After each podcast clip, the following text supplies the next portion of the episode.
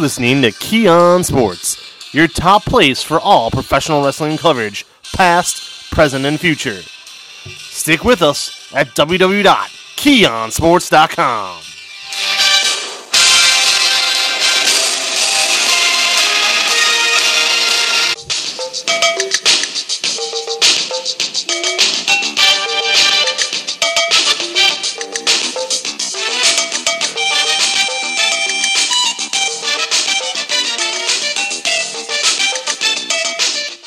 Welcome in to the Player Spotlight Series. Tonight, we circle back to the vintage era of WWF with Tito Santana. Sit tight, put your feet up, and grab something cold to drink.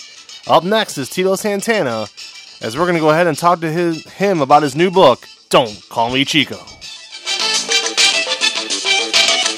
You can pick up that book at TitoSantana.com. And without any further ado, let's get him to the line now.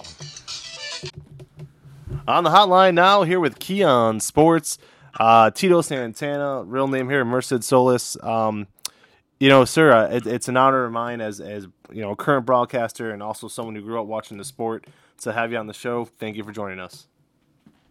Thank you so much, Vince. Uh, thank you for being a fan, and thank you for giving me the opportunity to talk to uh, my wrestling fans. Absolutely. Uh, you know, the biggest reason we, we had you on today is to talk about your career. But before we do that, I want to give you the chance right away to plug your new book, Don't Call Me Chico. What can fans expect to learn in that book, and where can they pick it up? Well, uh, the book is almost 400 pages. Uh, I start with the beginning of my, my life. Uh, started uh, working as a migrant worker when I was seven years old. I, I lived in South Texas when we used to uh, come up north, uh, Indiana, Iowa, Minnesota, and work in the fields. And uh, how education became important to me, and uh, you know how I got involved in sports, and then my football career, my wrestling career, and uh, now my uh, teaching. What I'm doing in teaching, and uh, there's a bunch of good stories uh, going on, and all they have to do is uh, go to PayPal, uh, TitoSantana.com, and uh, order the book. Excellent. Well, um, everybody, I would encourage you to go ahead and do that. So, you know, I wanted to ask you here. I got a couple questions, and I'm very excited. I'm not going to lie. Uh, grew up a, a, hardcore fan, so you know, Vince McMahon chose you in the opening match of WrestleMania. Uh, it was his biggest gamble, you know, with his company at the time. Obviously, changed the industry as we know it today. At the time, you know, I know you were a little bit skeptical about having to go out first, but then he explained to you, you know, right before you went through the curtain, what an honor that was. Looking back on that, how special was that that he chose you first, you and you know Playboy Buddy Rose to set the tone?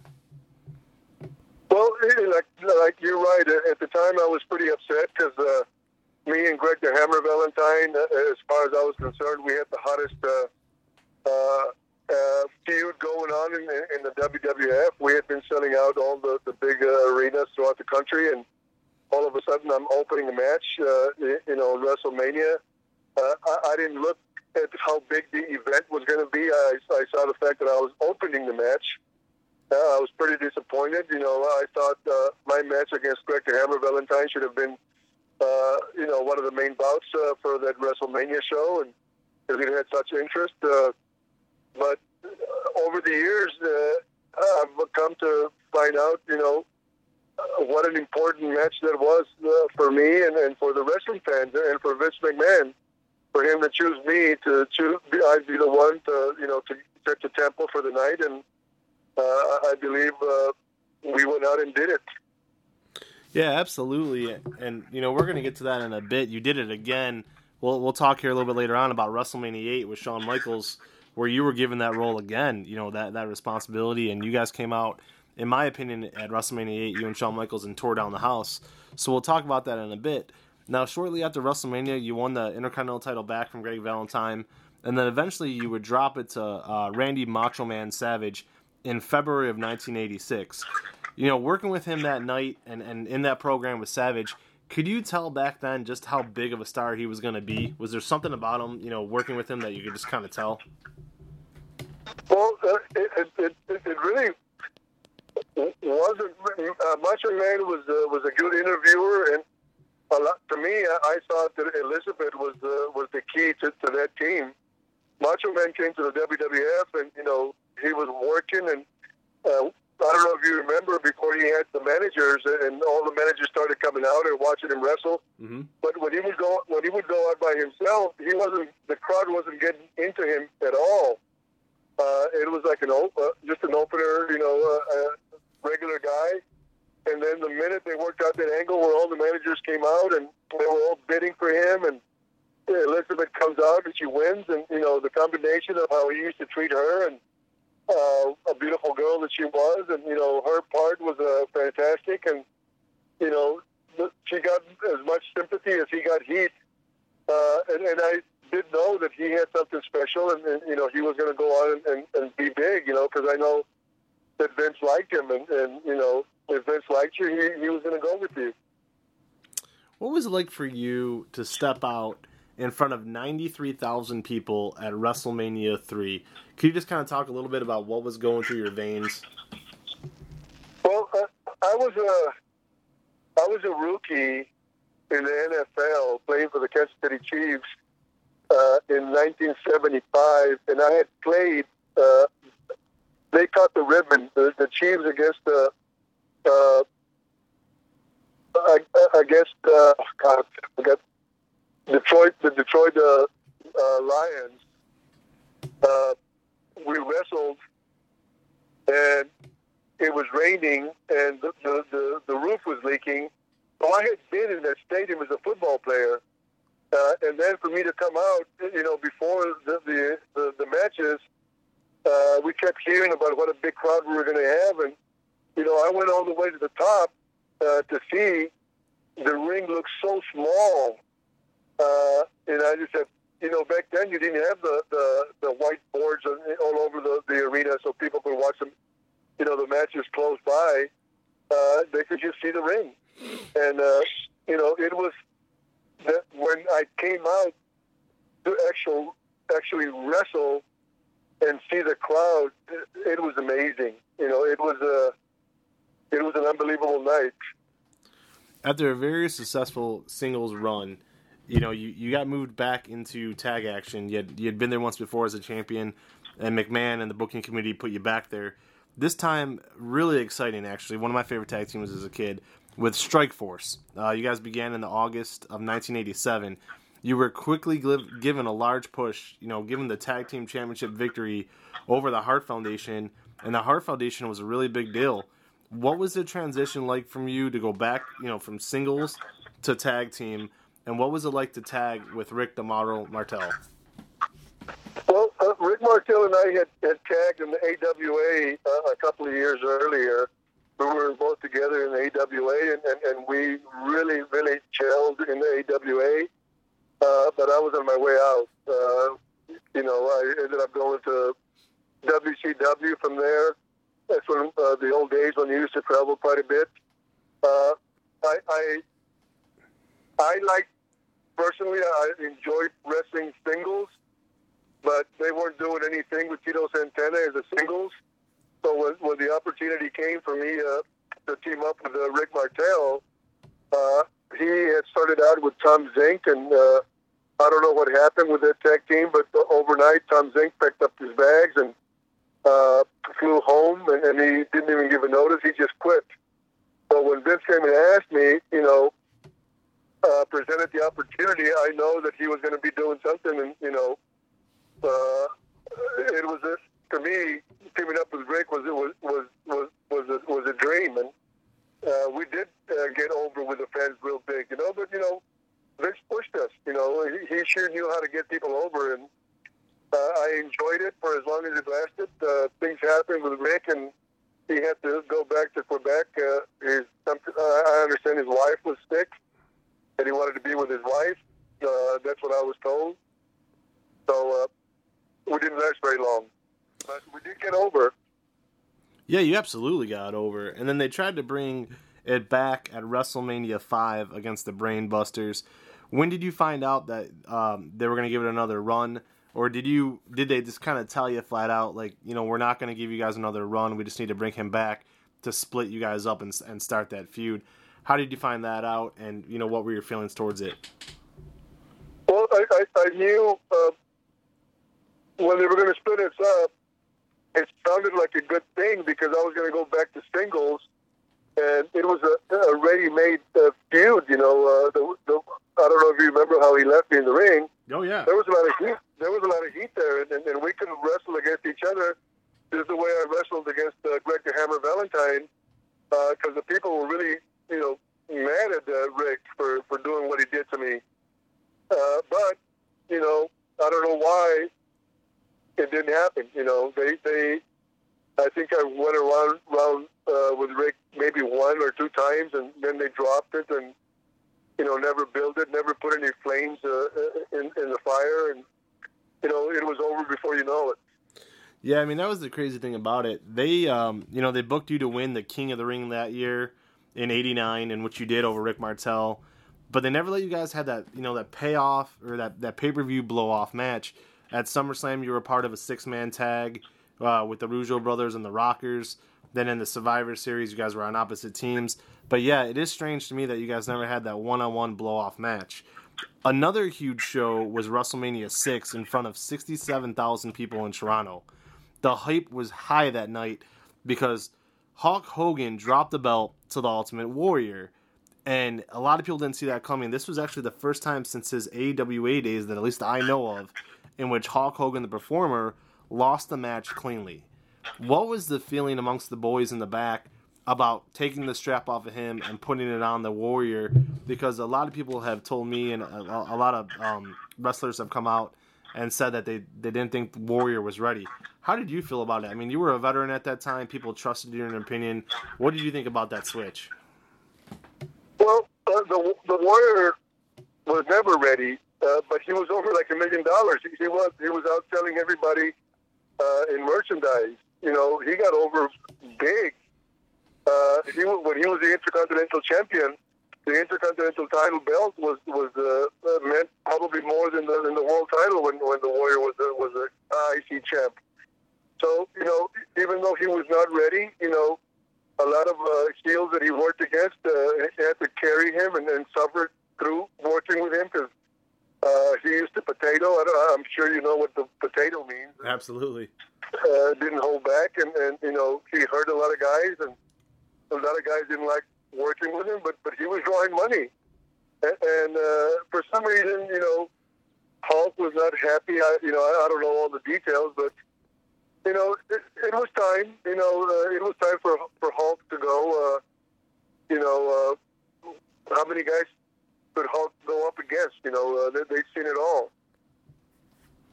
You know, shortly after that, you were put in another pretty good program, one that I remember and enjoy very much. It was against Mr. Perfect, Curt Hennig. That summer, there was an Intercontinental title tournament. Uh, you made it to the finals. You lost to Curt, and then there was a rematch on Saturday Night Live or Saturday Night uh, Main Event in which you lost again. But it was a great little feud there while it lasted. What was it like working with Kurt Angle? Or excuse me, Curt Hennig. Curt was to me one of the the best uh, workers around. And when we had that tournament in in, uh, in Philadelphia, uh, I, I from what I heard, I was supposed to get the IC title back, and then that's about the time that uh, the Ultimate Warrior was coming in no, no, not the Ultimate Warrior. Uh, Von Erich was coming in, and they decided to go ahead and, and uh, uh, Curt Hennig to, to get the title, and and uh, and shortly after that, uh, I, I think, if I remember correctly, he dropped it to. Uh, Texas, yeah, Texas Tornado at at uh, SummerSlam '90, which was actually my next question. But I'll go let I'll let you finish this one first if you want. Uh, uh, what was that? I didn't, I didn't quite get that. Oh no, it's okay. My my next question was was building off of that one. To be honest with you, um, Kerry Von Erich came in with a lot of hype for good reason. A wrestling family, you know, kind of a, a legend in the business at that point. Kerry Von Erich comes in, takes your spot against Mr. Perfect Curt, Curt Hennig, wins the Intercontinental title at SummerSlam '90, but then never does anything again with the WWF. You know dropped the belt back to Perfect shortly after. Why do you feel it just never worked out for Kerry Von Erich, who was given that push in the WWF, but didn't work out for him there? Well, you know, uh, he had he had a lot of problems. He had a physical disability. Uh, I think he uh, one of his he had uh, a foot missing, you know, from the ankle down, and uh, he wore a prosthetic prosthetic prosthetic foot, and was you know he was in a lot of pain, so he was taking a lot of uh, you know heavy duty medication uh, that a lot of people did not know about. Uh, so a lot of times, you know, you know, it, it, he wasn't all there, you know, and, and they couldn't count on him. Uh, he would uh, disappear for, for days, and you know, you know, I don't know if I would have been able to wrestle with with with, uh, with a missing foot. Uh, I don't really know all the details. I don't know what happened, but uh, you know, with all the hype that he had had in Texas, you know, you would have thought that he would have got over bigger and quicker than he did, but uh, you know, Vince just didn't push him. Vince decided who got over and who didn't get over. If, if you weren't doing what he was expected, you know, the push would stop. In October of 1992, Vince went with Bret Hart as the face of the company in what was the end of the big man era with Hulk Hogan taking a sabbatical. You know, at that time, from what I've read, the research I've done, in October 92, it was either going to be you or Bret Hart as the new face of the company. Vince wanted to go with a technically sound veteran. Um, you know, how, how true how true is that? And do you feel at that point in your career that you would have been ready for the world title and to take on that, you know, responsibility that Bret Hart took on? Well, I, I, I was ready, and and uh, uh, shortly before that, I don't know if you uh, remember, I, they were building me uh, to get the title. Uh, I beat the Undertaker in Barcelona, Spain, in, in '91, towards the end of '91. Uh, they were planning on going into South America, Central America, Mexico, Spain, uh, you know, and they were going to put the belt on me. And, I've heard it from, you know, several people in the office, and, and I know that for a fact. And what they were, I, I had been in the territory uh, longer than anybody else, so I knew how things were done. And you know, uh, I, was a good enough worker where they used me to get people over at times, and then they give me a big push, and then they uh, bring me down again, and they uh, put me to get over people again, and then they give me a push. And every time they give me a push, you know, the people get behind me. So uh, I, I was I was over with the fans, uh, but you know, just didn't work out. Uh, uh, I'm kind of glad, uh, you know, it, happened the way it did. Uh, you know, God bless uh, Bret Hart. He, you know, he, he he came in into a rough time. I don't know if you remember. Sure. He wasn't because I mean he was a, a, middle guy. He wasn't a top guy, uh, and all of a sudden he's in the they, they throw him into the top, and uh, he wasn't drawing. He wasn't. I mean he, he wasn't drawing it. You know, he had to replace Hulk Hogan, and or I don't know who he replaced, but you know it was very hard for him to to, to, to draw to draw. And then I don't know if you remember when I came back uh, to do the commentating, uh, and I because I wasn't a, a, fan, I wasn't watching the, the, you know what was going on in the WWF, but I saw that uh, it was the Canadians against the Americans, and and, and the fans were were going crazy. Uh, and finally, Bret got over, and you know, I as a commentator, I saw how much they were. They finally got over, and they were drawing. Uh, you know, the Canadians, uh, him and Owen and, and Jim Neidhart, and, and all of a sudden, I find out that uh, you know they weren't happy with Bret anymore, and you know, before you know it, he got beat in Montreal. You were there, you know, ten feet away from that entire thing going down on Spanish commentary that night.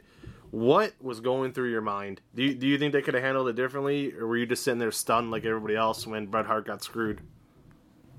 Yeah, I, didn't even realize, you know, how he got screwed. You know, uh, I just know that, uh, you know, the bell the bell rang, and you know, they got a quick count. Uh, you know, I, I didn't really know what would happen, and you know, I saw Bret going crazy, and you know, after it, it, even when I saw him going crazy and spitting at Vince and throwing the uh, stuff uh, you know, at the computers, and you know, I realized, man, he he really didn't know what was going on.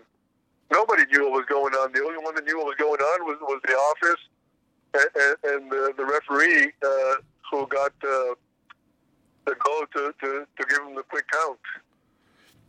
What was it like backstage when you when you got backstage to the locker room to you know kind of grab your stuff and and try to get out of there? Was it total chaos in the back?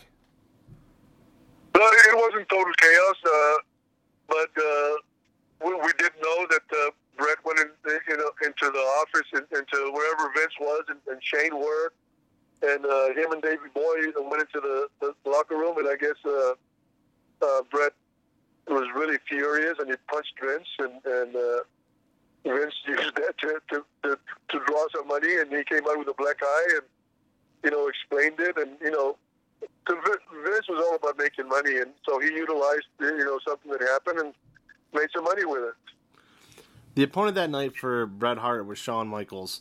You and Shawn Michaels, as I said earlier in the night, uh, or in the interview, at WrestleMania 8, in my opinion, you guys had one of the best matches on the card at the, you know, the Hoosier Dome out there in Indianapolis at WrestleMania 8 the there was a fan in the front row that was screaming for you the entire time. So obviously the fans were behind you. If people go back and listen to that tape, you could hear this young lady just screaming Tito over and over and over again. What what was it like to work with Shawn Michaels that night? And you know he was so young, and here you are again, chosen to get a young talent over like like that. Did you have the feeling that night that hey, this kid he, he has it, he might go far, or was it just another night at the office for you? No, uh, everybody knew that that uh, Shawn was was uh, the chosen one, and uh, he was going to get pushed big time. And you know, at, at that moment, if, if somebody beat me, you know, it, it meant something. So they used me to catapult guys to the top, and and uh, uh, knowing that I was going to, I just wish that I had, I would have had a, a little bit more time, because uh, you know he, he was such a pleasure to work with, and you know we we we still ended up having a great match. You know, I think I think the match lasted like seven or eight minutes. Uh, I, I wish I don't know if you, you saw when they brought us together at the beginning. Uh, um, the referee brings us together, and I'm looking at Shawn, and I, I tell Shawn, uh, Shawn, you got a booger in your nose, and uh, and Shawn wipes his nose and he walks away and turns around and comes back, and I said, "Yep, you got it." So if you want, if you want to go back and look at that, you can read my lips where, where I tell him uh, he got a booger in his nose. Oh, that's hilarious! I, I definitely will. Well, I th- you know, I thank you for joining us today. I have uh, three questions left for you, and uh, you know that we're gonna hit that 25 minute mark probably right on the button here. Um, so I just wanted to go back one more time. You know, kind of an older question. Uh, I skipped over because I wasn't sure if we were gonna have time, but I think we're gonna have some time here. So, um, at, at, you know right after that stuff happened in uh, the in '90 in Toronto with uh, Hogan and Warrior, you know you get to the Survivor Series later that year, about six months later, and here you are, you know Tito Santana chosen to team with these guys in the main event, you know the match of survival. You know Warrior and Hogan on the same team against you know Ted DiBiase's evil team, and and here you are, Tito Santana chosen to be in that main event how good of a feeling was that that they put you up there with Hogan and Warrior? Because I mean, they really didn't need to. They could have went with Slaughter's team. They could have went a lot of different ways. Well, it, it was a great honor for me to be with those two guys. I mean, to me, it, they were the two hottest guys in, in the business at the time, and, and for me to be there, I, I look at the picture, you know, and I, and I was built pretty good, but you know, they made me look small. I mean, they they were big, and uh, it, it, it was an honor, and, and when they did that, uh, I, I was hoping that uh, they were going to continue and, and do something more with me, but you know, it was all downhill after that. You know that, that I mean that was a magical night for sure. So two questions left, and you know one because you're just again I look at you as someone who was a veteran leader, obviously you know used against the biggest names when they were young and, and so on down the list you know, if you were still with them in, in 1999, obviously the we've talked a lot about Bret, but the tragic night, you know, with Owen Hart, as, as when Owen Hart passed away, you know, if you're there with, with, that group, you know, what what would you do? You know, would you would you urge someone to stop the show? You know, should the show must go on? Or as a veteran leader, you know, do you, you just have to stick up for the company no matter what? It, it would have to be a tough position. How would you have handled it? Well, you know, the fans are the most important part, you know, and, and the fans pay to watch a show. Uh, I don't know how they handled it. I was already in bed because, I, like I said, I wasn't a fan. Once I left, uh, you know, I didn't watch wrestling, and I, I still don't watch it. Uh, not because I don't like it. it, it it's just uh, I don't really have the time, and, and, and I was never a wrestling fan. Even, even when I was uh, was wrestling, uh, I grew up not being a wrestling fan in South Texas, uh, and it was my kids that were watching it uh, uh, downstairs in the basement, and they came up and said, uh, "Dad, uh, Owen Hart just got killed in in in, uh, in Kansas City." Oh, I, I forgot where they. Yes, sir. Camp, yes, sir. Camp Arena or something. You know, I forgot where they were. Uh, you know, the boys had no input.